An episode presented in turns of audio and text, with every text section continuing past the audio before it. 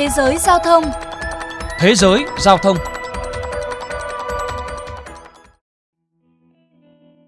Mới đây vào giữa tháng tư, Ford Motor, ông lớn trong ngành công nghiệp ô tô với một trăm mười tám năm tuổi đời, chính thức sản xuất mẫu xe tải điện mới nhất của hãng F một trăm năm mươi Lightning với mục tiêu sản xuất một trăm năm mươi nghìn mẫu xe này mỗi năm bắt đầu từ năm tới, gấp ba lần so với mục tiêu ban đầu đề ra chỉ là bốn mươi nghìn xe. Theo hãng tin Reuters, đã có hai trăm nghìn khách hàng đặt mua trước khi Ford phải tạm ngừng nhận đơn hàng vào tháng mười hai năm ngoái. Nhưng khủng hoảng chuỗi cung ứng khiến cho Ford phải đau đầu tìm giải pháp đảm bảo nguồn cung cho việc sản xuất. Công ty này cùng với đối tác Hàn Quốc là ét ca Innovation đã đầu tư số tiền mười một phẩy bốn tỷ đô la Mỹ để xây dựng ba nhà máy chế tạo pin và một nhà máy chế tạo riêng dòng xe tải điện F một trăm năm mươi Lightning. Ông Jim Farley, giám đốc điều hành của hãng, chia sẻ: "Tất cả vấn đề nằm ở pin, xe và nguyên liệu thô.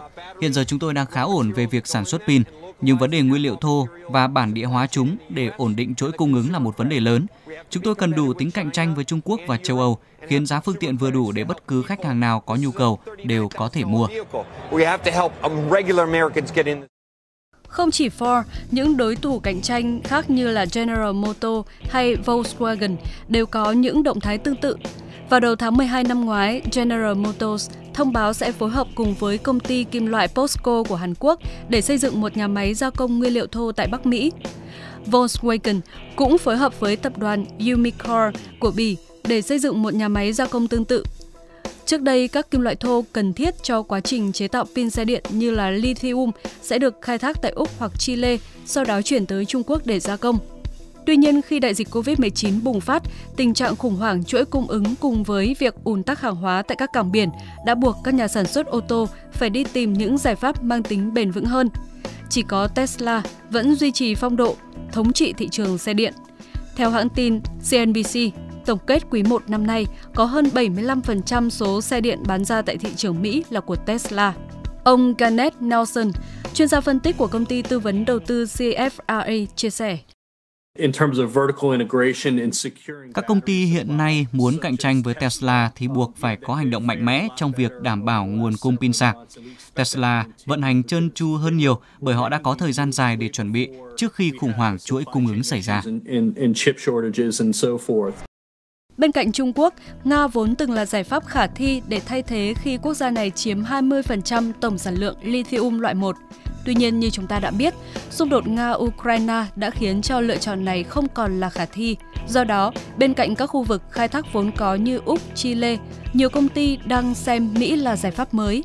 Bởi từ tháng sáu năm ngoái, chính quyền Mỹ đã công bố kế hoạch chi tiết về việc thúc đẩy sản xuất, tinh chế lithium trong nước nhằm đạt được mục tiêu năm mươi phần trăm xe bán ra là xe điện vào năm hai nghìn không trăm ba mươi.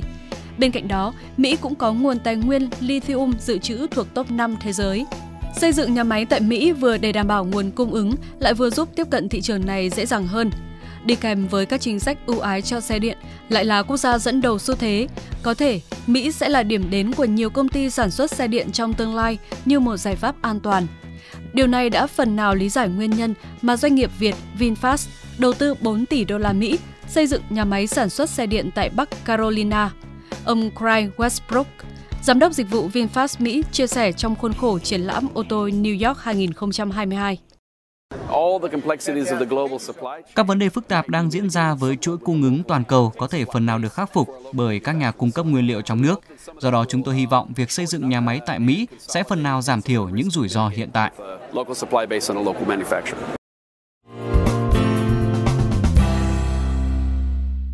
Thưa các bạn, làm thế nào để tìm đủ nguồn cung lithium được xem là một trong những vấn đề khó khăn nhất trong ngành công nghệ xe điện.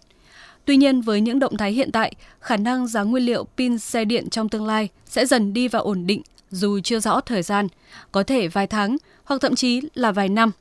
Chỉ khi giá sản xuất ổn định và ở mức vừa phải, người dùng mới có thể hy vọng sở hữu xe điện với giá phải chăng. Đến đây, chuyên mục Thế giới Giao thông xin được khép lại. Hẹn gặp lại quý vị và các bạn trong những chuyên mục sau.